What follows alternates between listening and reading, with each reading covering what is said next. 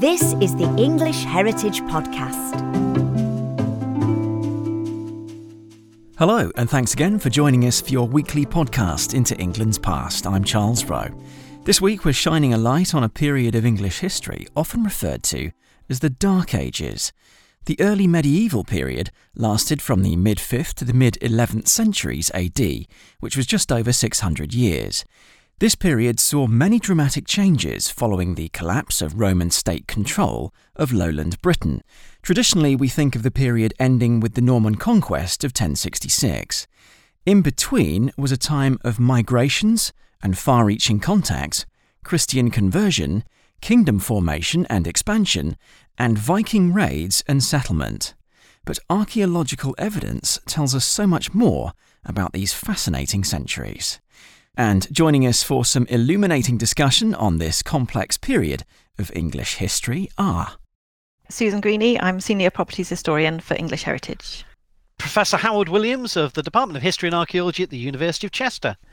Great, thanks for both coming on. This is uh, quite an interesting subject, obviously, because it's called the Dark Ages. We'll, we'll get on to why it's called that a little bit later.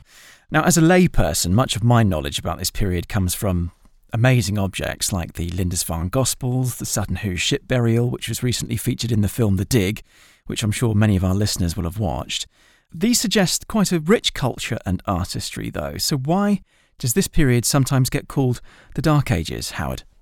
The Dark Ages is one of those terms which we're constantly, you know, our starting point for introducing this period is it gets called the Dark Ages, but here's all the many, many reasons why it wasn't. And so, in many ways, it's obviously a bit of a unhelpful term, and it's mainly used today in the media, in popular settings, or by politicians or popular social media commentators. Even the medical profession use it to sort of talk about regressive policy, backwardness, uh, barbaric actions or practices. You know, it's used in a derogatory sense in our modern culture, but it's also, it must also be said that it is generally understood as referring to the period between the Romans and the later Middle Ages. And so it's a term that has stuck in popular parlance, even though it doesn't really get used by academics too much. So, yes, your, your, your point is correct. There's so much rich material evidence, visual culture for this period. We've had major new exhibitions. We have many heritage sites where you can access this period.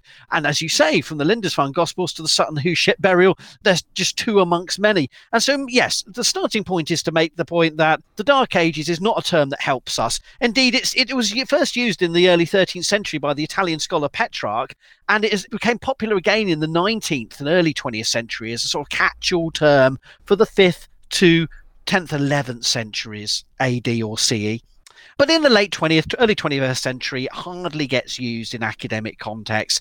Maybe a few literary and historical scholars who really put emphasis on the volume and character of written sources use the term because it does make sense in, in that regard that it's a period where we have very few written sources surviving, but mm. we hmm. have so much else to talk about from this period, from the material evidence in particular. Yes, and Sutton Hoo, the ship burial there, is um, a significant one, uh, the one in Suffolk. I think people might be familiar with that amazing um, warrior's helmet that yes. uh, was discovered as part of this ship burial, and the significant person who was in that ship. How ornate and sophisticated is the workmanship in, in that helmet, for example? Well, absolutely. And it, another thing about the Sutton Hoo princely burial or royal burial from the early 7th century is that many of the artifacts within it, of course, are nothing to do with the Anglo Saxons or the island of Britain. Many of them are from far flung corners of Scandinavia or the Mediterranean. And so part of the debunking the myth of the Dark Ages is not simply pointing out that things were not a regression, a backward step, as is often portrayed, but also that the island of Britain retained and extended its many, you know, contacts that it had in the Roman world through the centuries up to the Norman conquest and beyond. So this was not a, a stop, a break, a you know a turning off of the lights. Um, this is used in a, a, modern political rhetoric all the time, and we have our own myths of apocalyptic scenarios from Mad Max to all sorts of other zombie apocalypses in our popular fiction. We're obsessed in the early 21st century with the end of our society and what will come next, be it due to climate change or other kinds of fictional in, you know events. But in, in actual fact, this was not a period where people living in the fifth century would have seen a moment, you know, where those changes took place. And there would have been constant ongoing trade, communications, contacts, people moving, yes. And the Sutton Hoo ship burial, getting back to your point, you know, encapsulates that. Yes, it tells us of a very different society from the Roman world, but connections with the Roman world and the ongoing continuation of the Roman Empire and its successor states in the Mediterranean and in Northern Europe. Yes, and I think we see this through um, Tintagel in Cornwall as well, but we'll talk about that a little bit later. Yes. So I think we've successfully debunked the fact that the Dark Ages is given that name. It's a bit of a misnomer, really, isn't it? Because yes. There aren't the written records, the, the storytelling, the history telling, but there is the rich archaeological evidence and evidence of trade and um, fine metals being exchanged and ending up in British shores. So absolutely, yeah. So we're happy about that. Okay. what about the Dark Ages today? Is that do historians call it that today?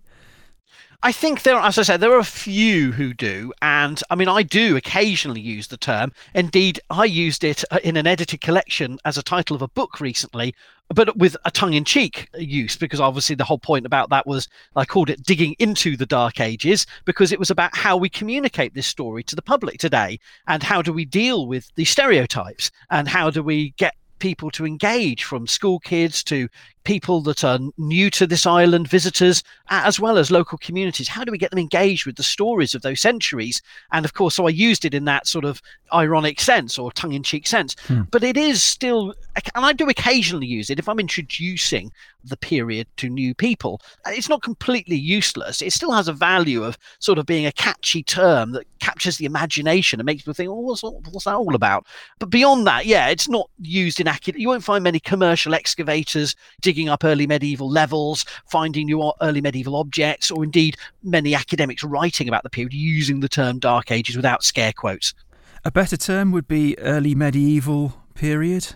Oh well, it's right? a, it's an ongoing area of debate. The most neutral term I think most people will accept now is early medieval, but there are a host of other terms depending on which parts of these islands you're talking about and in which centuries between the 5th and 11th centuries. And there's it's it's one of the messiest periods for terminology with lots of different terms used. So in parts of Wales you'll talk about in schools there'll be talk about the age of saints and the early Christian period. Mm. Um, you know in, in England you'll you'll see the mixture of use of English and Anglo-Saxon, both of which have all sorts of problems associated with them. You know, so it all really depends on where you're talking about. There's all sorts of messy terms, but I think in simple terms, early medieval is the most neutral. Yeah, sure. Well, let's move um, forward then, as the Romans have left Britain, uh, the Roman army specifically. State control has ended. And what actually happens at this point, Susan? So, traditionally, this has been seen as a time of kind of disaster and uncertainty, with lots of unrest and violence with the withdrawal of some of the Roman administration. And it's as early as 383 AD when some of the Roman troops were withdrawn from the northern frontiers of Britain, from our sites along Hadrian's Wall, for example. But actually, for the people living here, the relaxation of Roman rule really wasn't necessarily a bad thing. If you can imagine that you've been paying taxes for a very long time and suddenly you don't have to anymore, maybe it wasn't necessarily a bad thing. So, in terms of archaeology, we have a lot less Roman imported pottery from this time. We have a lot less coins because, of course, the Roman army is no longer being paid. But quite a number of our Roman sites do see continuity of use. For example, at Wroxeter, where there's a, a major Roman town, the Basilica Hall and baths were probably maintained for some period, perhaps for up to 100 years or so after the end of, of Roman rule. Um, and a number of new buildings were constructed at that site. And there's been some new research at that site actually that suggests maybe it doesn't continue for that long, but there is at least initially some continuity. Mm. Wroxeter is the Roman city, isn't it, in um, uh, Shropshire? Is that right? In Shropshire, that's right. yeah, that's right. Yeah, and in the, the really Midlands. massive, still existing walls that really suggest how big it was yeah, really impressive site. Yeah. yeah. But certainly for some period, there was some continuity there. Um, and there's been some recent research at a, a, Roman villa up in the Cotswolds at Chedworth, which suggests that a particular mosaic that has recently been excavated was actually laid down in the fifth century. So, uh, mm. suggesting that people were continuing to live relatively comfortable lives in at least this particular villa refurbishing rooms and, and commissioning mosaics. So that does suggest that any decline was quite gradual rather than this kind of sudden Yeah. collapse in everything. Makes sense, Um, doesn't it? I mean, uh, if you've already got the infrastructure and the property, then you're going to use it, and perhaps you'll decorate things in the style that you've been accustomed to. Yeah, and as Howard said, that those links with continental Europe and the Mediterranean do continue throughout this period at a number of our sites and a number of historic places. So it seems that although this sort of centralized organization disappears, what you have is the emergence of regional and local social systems. People start to organize themselves in slightly different ways. And over the, the centuries, you know, a number of kingdoms and sort of power structures emerge in different parts of the country. So there's quite different things happening in different parts of the country at the same time. Yeah, there's a lot of change. Did you mention Silchester as a former Roman area as well? That's right. So the town at Silchester, um, which is the Roman walls there at Silchester down in Hampshire, still survive and are very impressive to visit. That was a town that was abandoned certainly in the fifth century, although there is an Ogham stone there. So Ogham is a form of early medieval writing that was common in Ireland and in Western Britain. And that suggests that there was some early medieval occupation and continuity at that site, although it's not particularly well understood at the moment. But generally, that is a town that was, was abandoned in the fifth century. So there's a bit of a mixed picture from what you've been describing. There's there's some continuation of, of use of some towns and infrastructure, and then others are sort of abandoned as people. Well, as, as I, I suppose the Roman army leaves, and maybe some of Romano British citizens maybe go as well somewhere, or or they just That's right. go to somewhere Yeah. else in ex Britannia, if we want to call it that. Yeah, the troops were withdrawn to help defend the empire essentially against the kind of raiding groups in Central Europe. And, and at the time, you know, that Rome itself was being attacked. So the troops were withdrawn, but also a lot of the kind of administrative systems came to an end at that time. So the way of life that everybody had been used to for a considerable period did come to an end. Yes, and I think we see this through modern military presences leaving as well, don't we? We've just had the withdrawal from Afghanistan. I suspect things will change in, that respect as well. Now, I, I would I would qualify that by also, if I may, saying Hmm. that uh, Charles, that you know, in, in terms of the way we think about Roman Britain, it's important to remember that most of the troops by the late third and fourth century were locally raised and were locally being paid. So they would have had social networks and connections with those local communities. So I don't think we can use this model of an a a 19th, 20th century imperial or colonial presence then literally leaving with its infrastructure in the late fourth, early fifth century because those soldiers, their families, the, the local governors, they would have been all been local people. So what would have been changing is, yeah, some of the field armies are going with Roman usurpers, emperors claiming the imperial purple in the late fourth and early fifth century. And yes, barbarian invasions are part of that picture, but actually, uh, what we imagine on a local and regional scale in northern in northern Britain, but also in the lowland, sort of more peaceful zone, is the existing infrastructure of and locally, you know, connected social relationships, basically persisting with some of that Roman infrastructure. Although obviously some big changes, including the you know the coinage, the pottery industries, the urban centres, are not surviving the fifth century. They're not going overnight. Mm. Yes, it's a it's a more sort of nuanced picture, isn't it? Um, Yeah. Looking at this sort of nuanced idea of um, people coming and going, we talk about the fifth century in terms of various groups of people from other lands Angles, Yeah. Saxons, Jutes. Was it really that simple?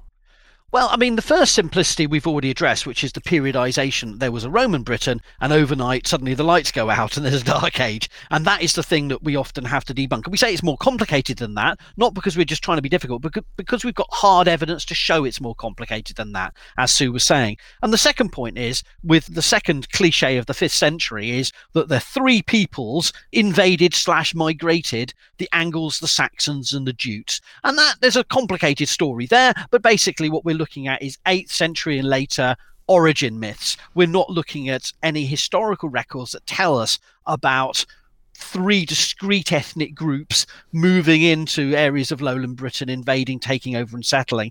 So that's basically 8th century and later fantasy. And most of the way we understand that today is through the lens of 19th century Victorian uh, imaginings of the origins of England. So we can throw all that out the door. But what we can see in the archaeological evidence is a multi generational process of contact across the North Sea. Now, that had already been there through the Roman period, both controlled and uncontrolled interactions, raids from the Saxons, but also controlled uh, trade and interaction throughout the North Sea world. But the North Sea was a hub throughout late prehistory and the early you know in, in the roman period but also it continues to be and we see the settlement of incoming germanic speaking peoples along the eastern coast and the southern coast. And that would have been as i said not an invasion but a multi-generational process of change. And of course a lot of the local britons in those areas would have been interacting with those incomers in a whole series of ways. So what we talk about when we talk about the origins of the anglo-saxons is again a messy process that took over two centuries to emerge. And and so that's why when we say, oh, it's more complicated, that it's not because we're too nervous to say some stark, simple facts. It's because we've got hard archaeological evidence that this is not the way the simplistic picture of, say, early 20th century school books, 19th century historians would have us believe. And the fact is, the sad fact is that people still believe in using these models is really tragic in the early 21st century. We still have to explain that this is not the case because people aren't really learning this in, in, in schools or getting an engagement with this period through archaeological evidence. But it's all there. We've been talking about this for 70, 80 years, and we're getting new information and analyses all the time about what was going on. Well, I think a lot of people now stand corrected, having learnt all this at school, and yeah. so I'm, I'm really pleased that you've sort of brought that to the fore because um, clearly it isn't a case of invasion and settlement at all. It's very much more nuanced, isn't it? I'm not saying it was a peaceful time of harmonious uh, mm. interaction between immigrants and indigenous peoples, but equally, I wouldn't say it was a time of constant chaos and where the greatest threat was in incoming barbarian hordes. You know, mm. I, I, think we have to see it as a, a multi generational process of immigration of a range of groups from around the North Sea littoral that included people that became known as Anglo Saxons and Jutes, but also Frisians.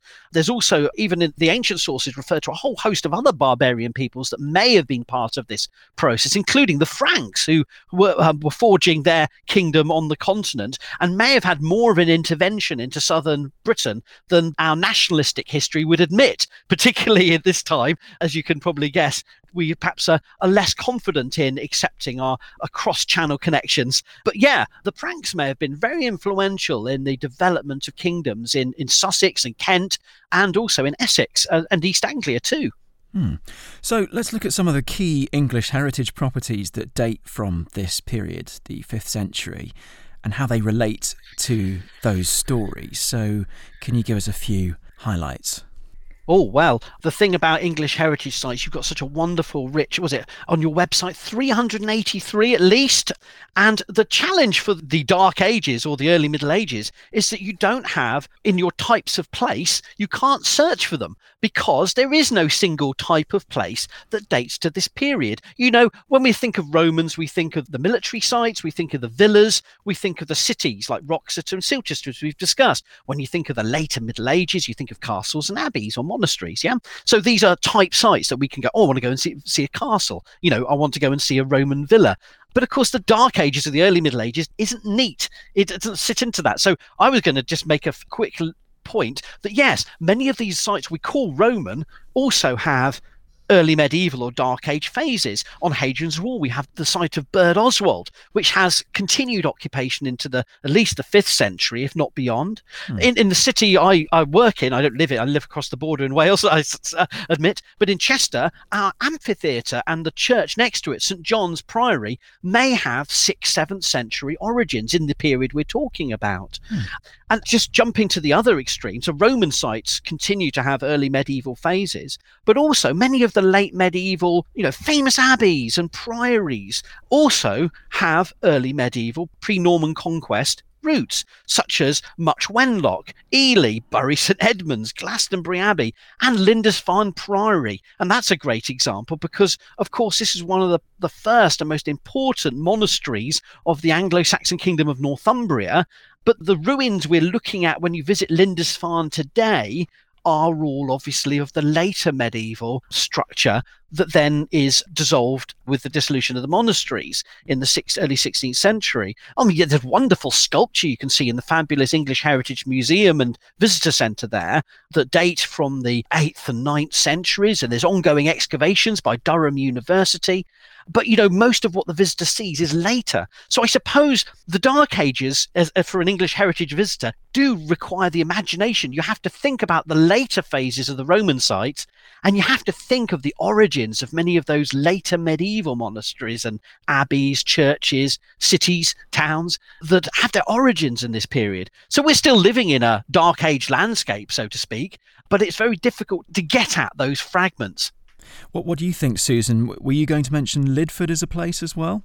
Yeah, so actually, just jumping back to Lindisfarne, I mean, it's one mm. of hmm. the classic places that we think about when we think about the Viking raids, which are, of course, another feature of this period, and the impact and the raids and the subsequent settlement by people from the Scandinavian area obviously had a you know enormous impact on parts of the country. And it, it was in 793 that Lindisfarne suffered its kind of major and supposedly, you know, first, although that's not necessarily the case, attack, which so shocked the Christian world that this uh, home of the of a saint and, and uh, important church could be, with royal connections as well, could be attacked. Mm. And other sites like Whitby also have a history of being subject to Viking raids. And, and both Whitby and Lindisfarne, the communities of monks actually ended up moving inland, partly in response to these raids, just because it, it was such a sort of turbulent time for them.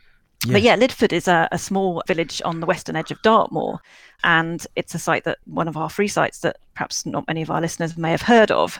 But it, it's one of four towns in Devon that is described as burhs in the 9th century. So these are defended towns. And actually, at Lydford, you can still see the rather impressive earthworks that surround the now much smaller village. And mm-hmm. these earthworks were built to defend. They were built to defend the settlement from the main roadway that is the way that you approach the site. It's it's rather well defended by a natural gorge on the other side. And we know that in 997, an attack supposedly by the Vikings was repelled. So it was a successful defensive system there.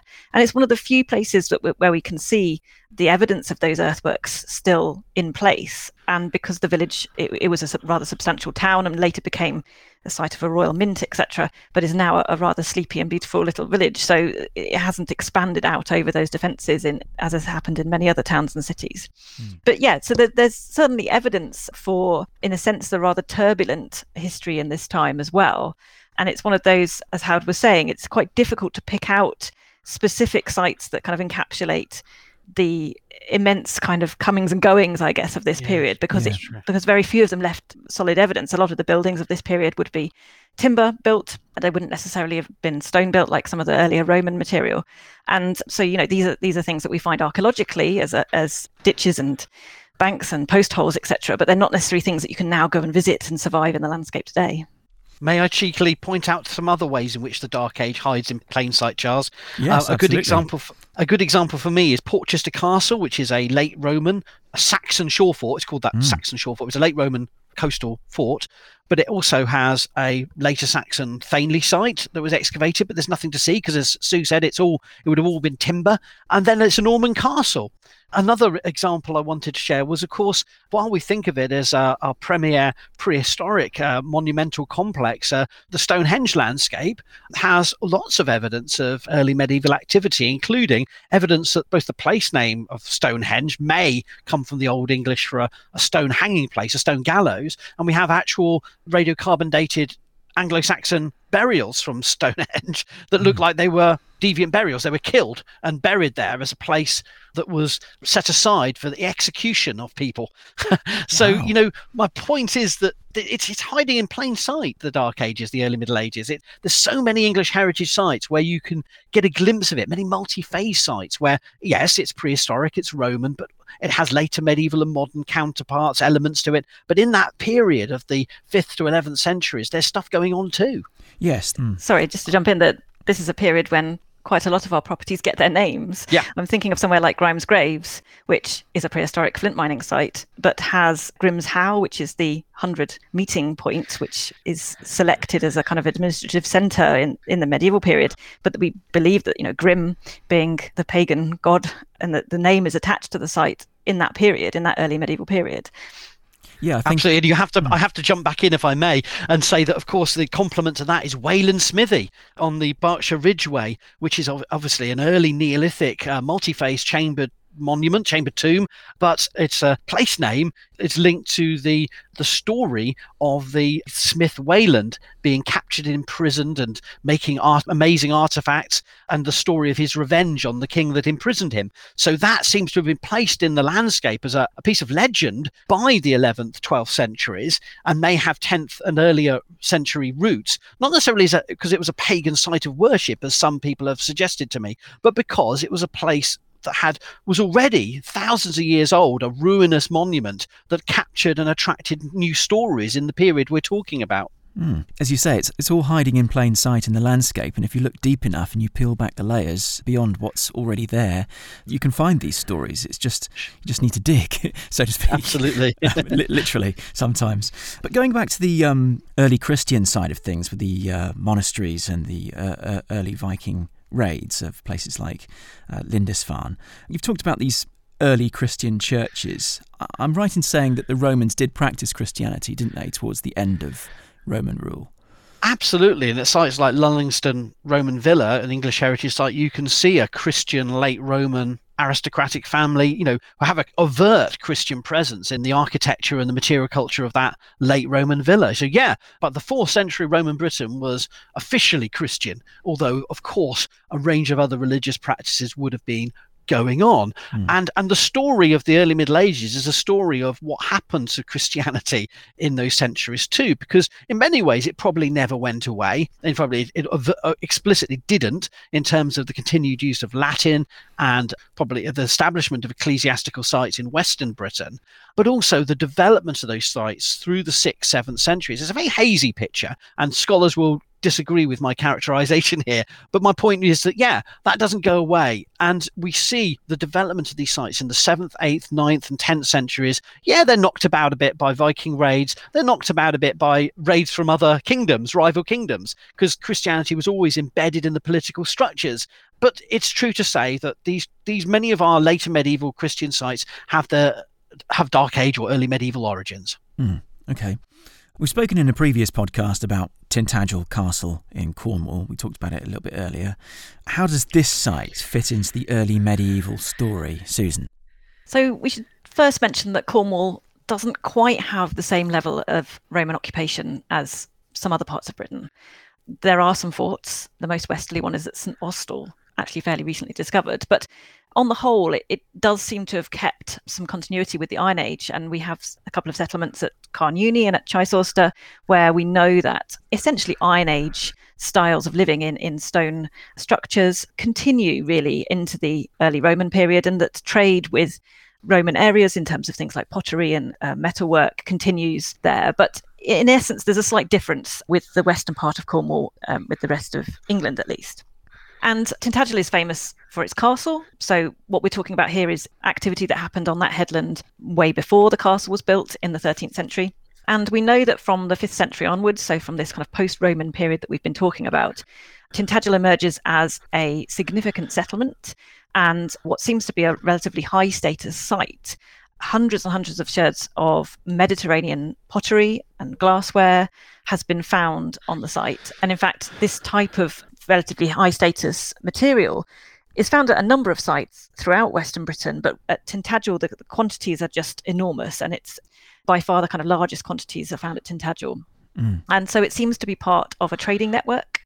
It seems to be um, involved in the trade of these luxury goods, presumably, and the things that were contained in them, things like amphora with uh, with wine or olive oil or, or fish sauce in them, mm-hmm. um, and that that trade was with Mediterranean, but also with places in Spain and in France as intermediate uh, sites and harbours.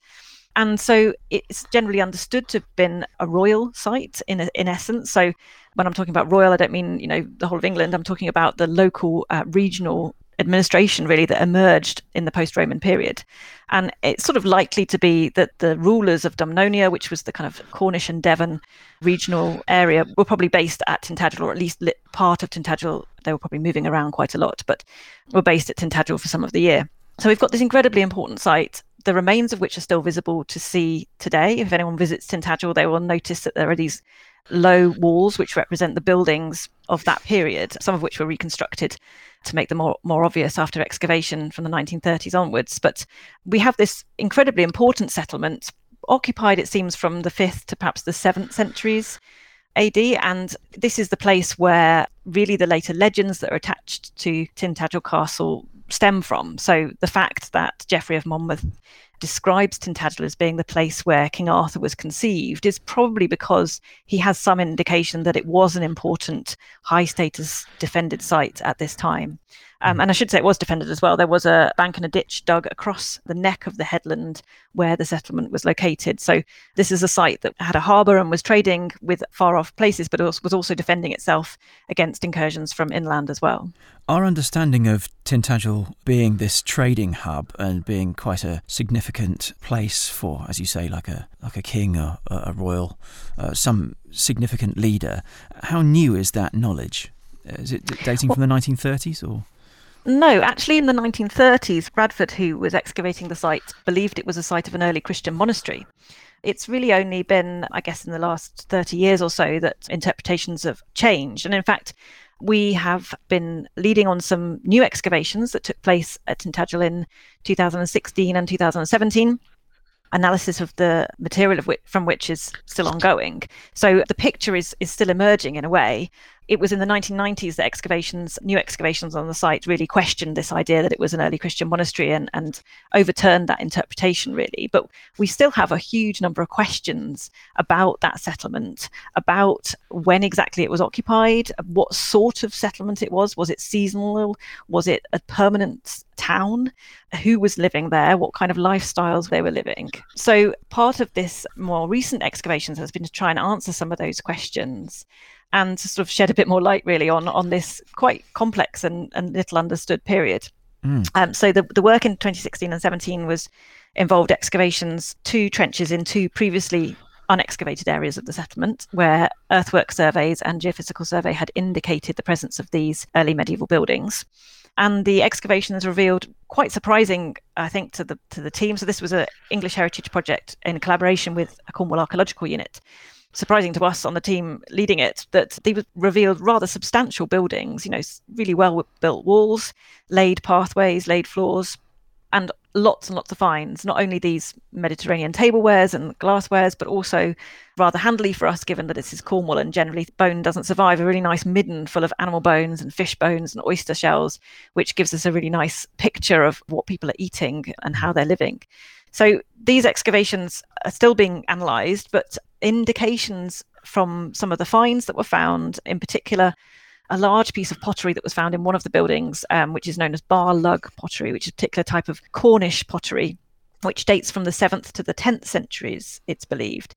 And a couple of other finds, some Merovingian glass, for example, suggest that actually occupation of the site continued on quite a long time after the period we'd thought. So previously we'd thought 5th to 7th centuries, but maybe we're looking at 7th, 8th, possibly even later occupation on the site. And what's really exciting about the new research is that we're going to get new radiocarbon dates, which will hopefully confirm exactly when people are occupying these buildings. So it's kind of extending our knowledge really about this period of post Roman occupation, and it does seem to have lasted a bit longer than we previously thought.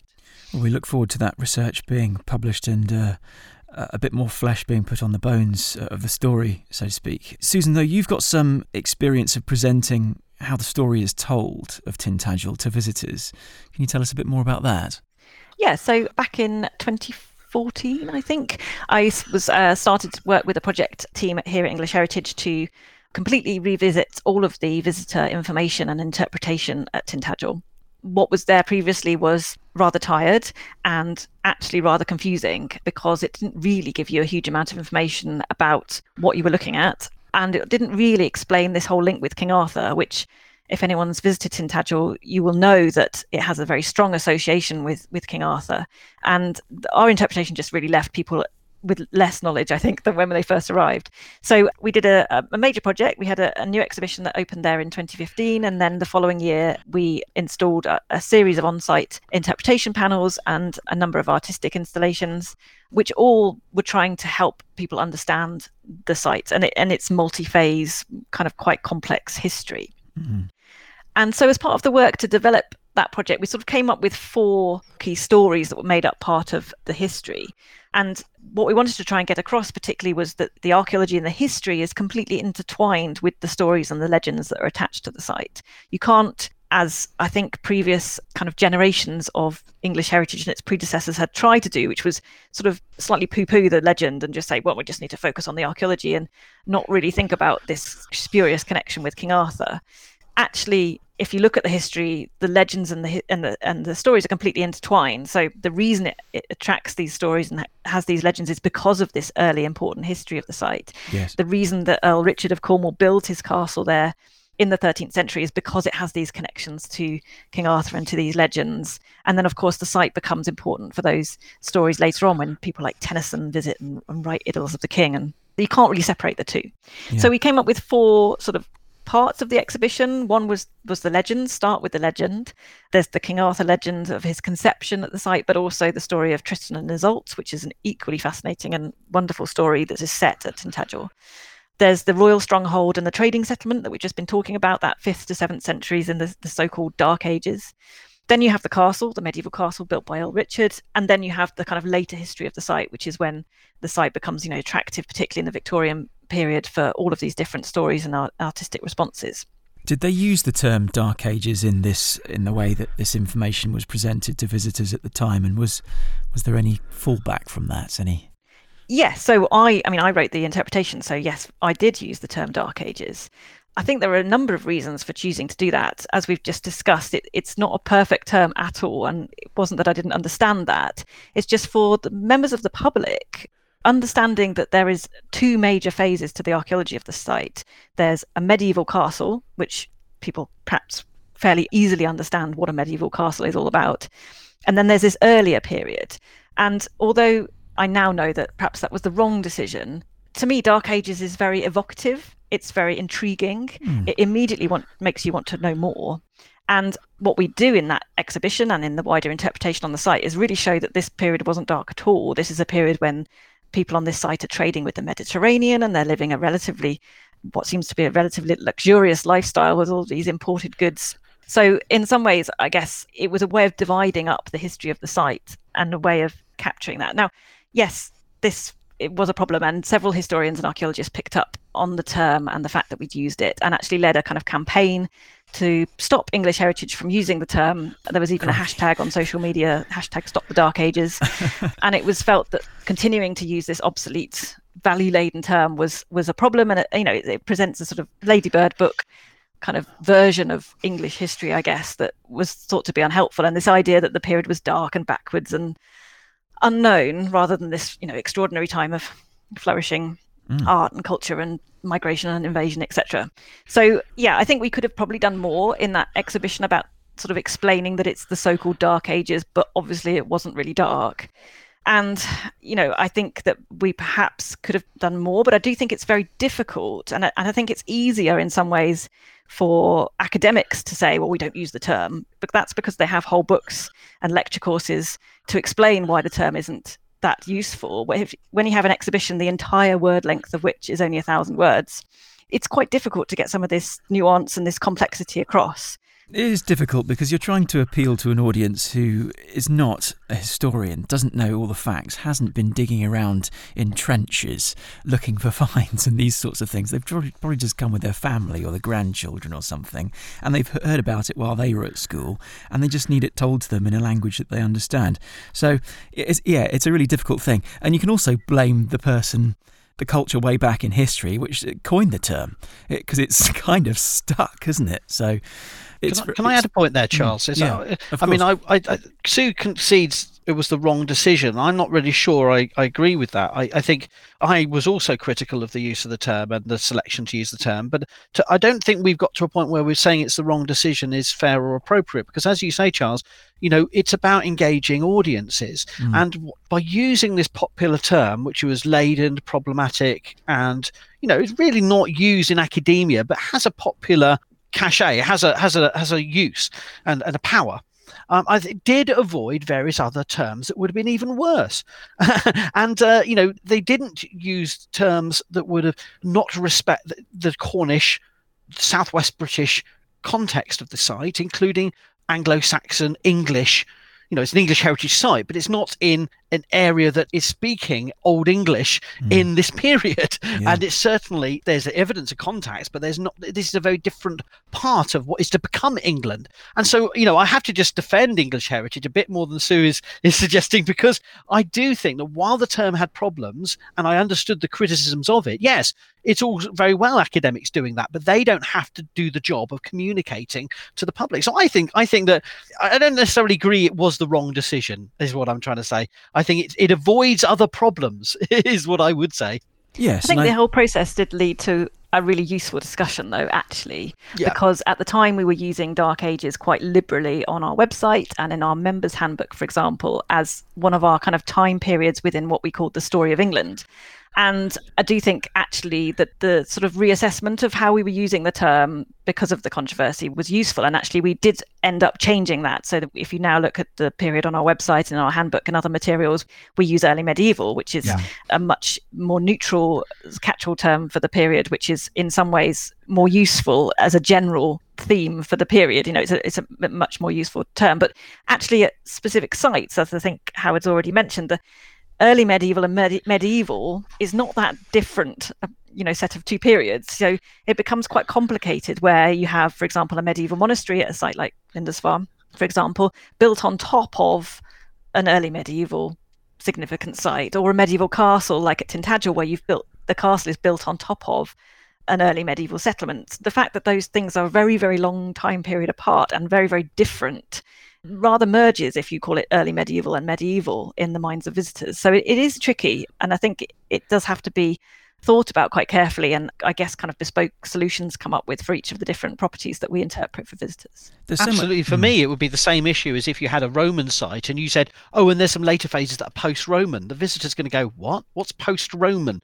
Is you know, it's the same issue. Is that we might use that in an archaeological report, but no one visiting it is going to understand what that means. So uh, we have to make adaptations to local sites. Yes, absolutely. I was just about to come up with a, a phrase that would hopefully encapsulate the, the, renaming of the Dark Ages. And I was going to say the post Romano mystery years or something, but um, I don't think that's going to work. Good as Because now. now. we've alienated people who don't know what post Romano means. So um, it's really difficult, isn't it? Um, you talked about some terms that could be used, but early medieval seems to be the best one, really just to sort of encompass all the different things that are happening. We're talking about 600 years as well, aren't we? Yes.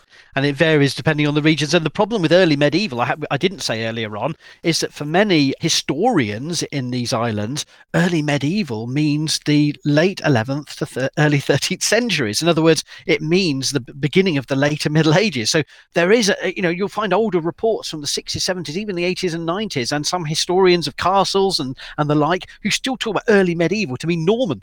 Right. So you know there is every term has its problem is my point, but I think early medieval is the least of many evils. Gosh, and that's that's up to future historians to then understand what they're actually reading when they come across these um, interpretations of history. Indeed. What a nightmare. Um, so, does it does it help or hinder to think of England existing at all during this period? Well, I, that's suppose the in, other in terms of nightmare. Cornwall, not. Uh, no, no. I mean, this is the other problem because I mean, the period is is characterized by fragmentation into local regional polities that emerge in these from the fifth and sixth centuries into larger seventh, eighth century kingdoms that are most of them are knocked out as independent entities during the Viking Age, and England emerges following the dislocation of the ninth century. So, really, England as a term and English as a term really don't make much sense for these centuries. So, that's another reason why Dark Age Britain at least gets you out of that problem. I'm not saying it's perfect, but at least you don't have to worry about that. But yes, so England really is formative in this period and is an idea and then a, a political reality really only in the last century and a half.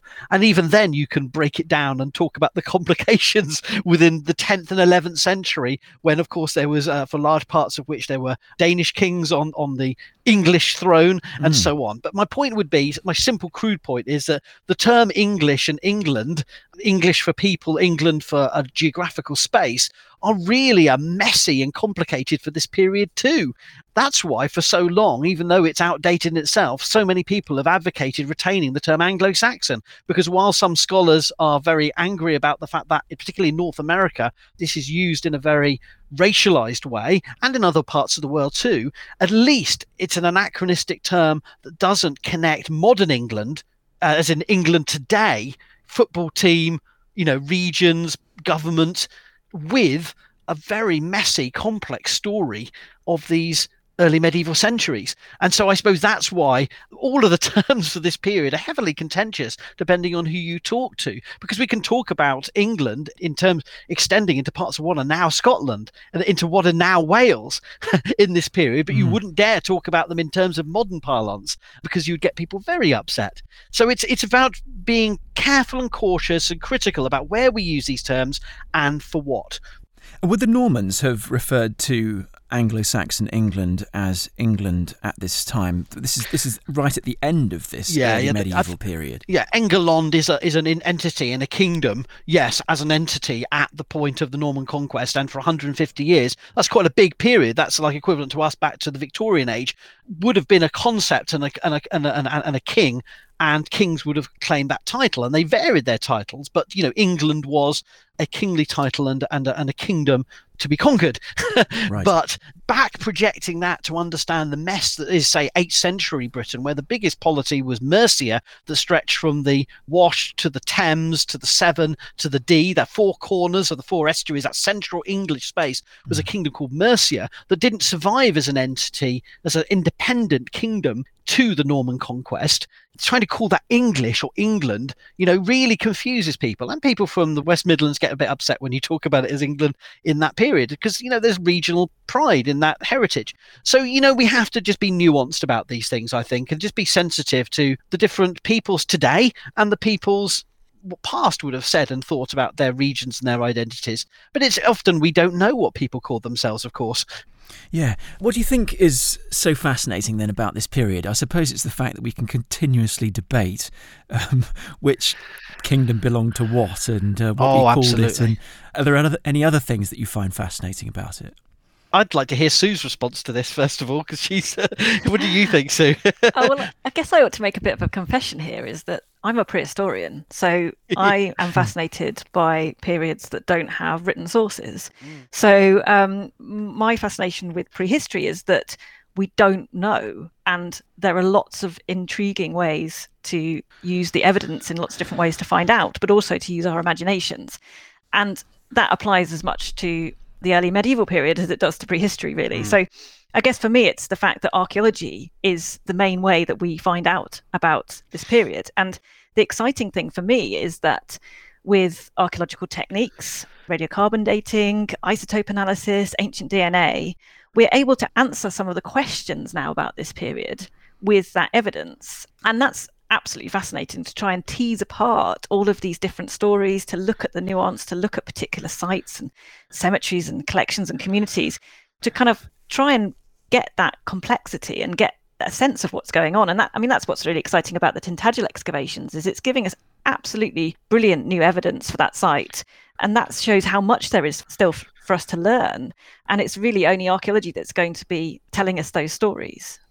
I couldn't agree more. It's just absolutely spot on, Sue. I mean, I was a proud prehistorian in my undergraduate days at the University of Sheffield's Department of Archaeology and Prehistory, and I was fascinated by the study of the Paleolithic and the Neolithic. But then I was inspired by lecturers that crossed over and talked about the Roman and early historic periods, the early Middle Ages, including Professor John Moreland, who's, who's uh, at Sheffield still. And I really liked the fact that this is a period where it's contentious, it's a mess. Not everyone knows it. There's cliches, there's stereotypes that are there that we have to constantly challenge and debunk. And there are new discoveries all the time. I mean, this year alone, we found that the redating of the Cerne Abbas hill figure, the chalk hill figure in Dorset, often assumed to be early modern, you know, Cromwellian or after 17th century in date, or thought to be prehistoric, is now seemingly a later Anglo Saxon, in other words, early medieval chalk hill figure. So there's always familiar sites are getting their stories retold, their origins, their later histories.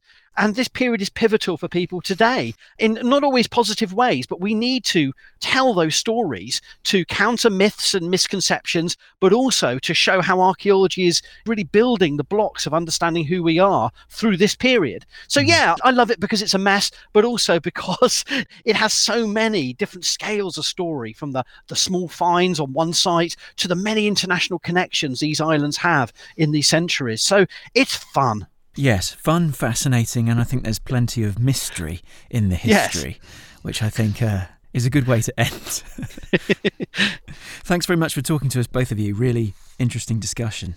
Thank you. Thank you.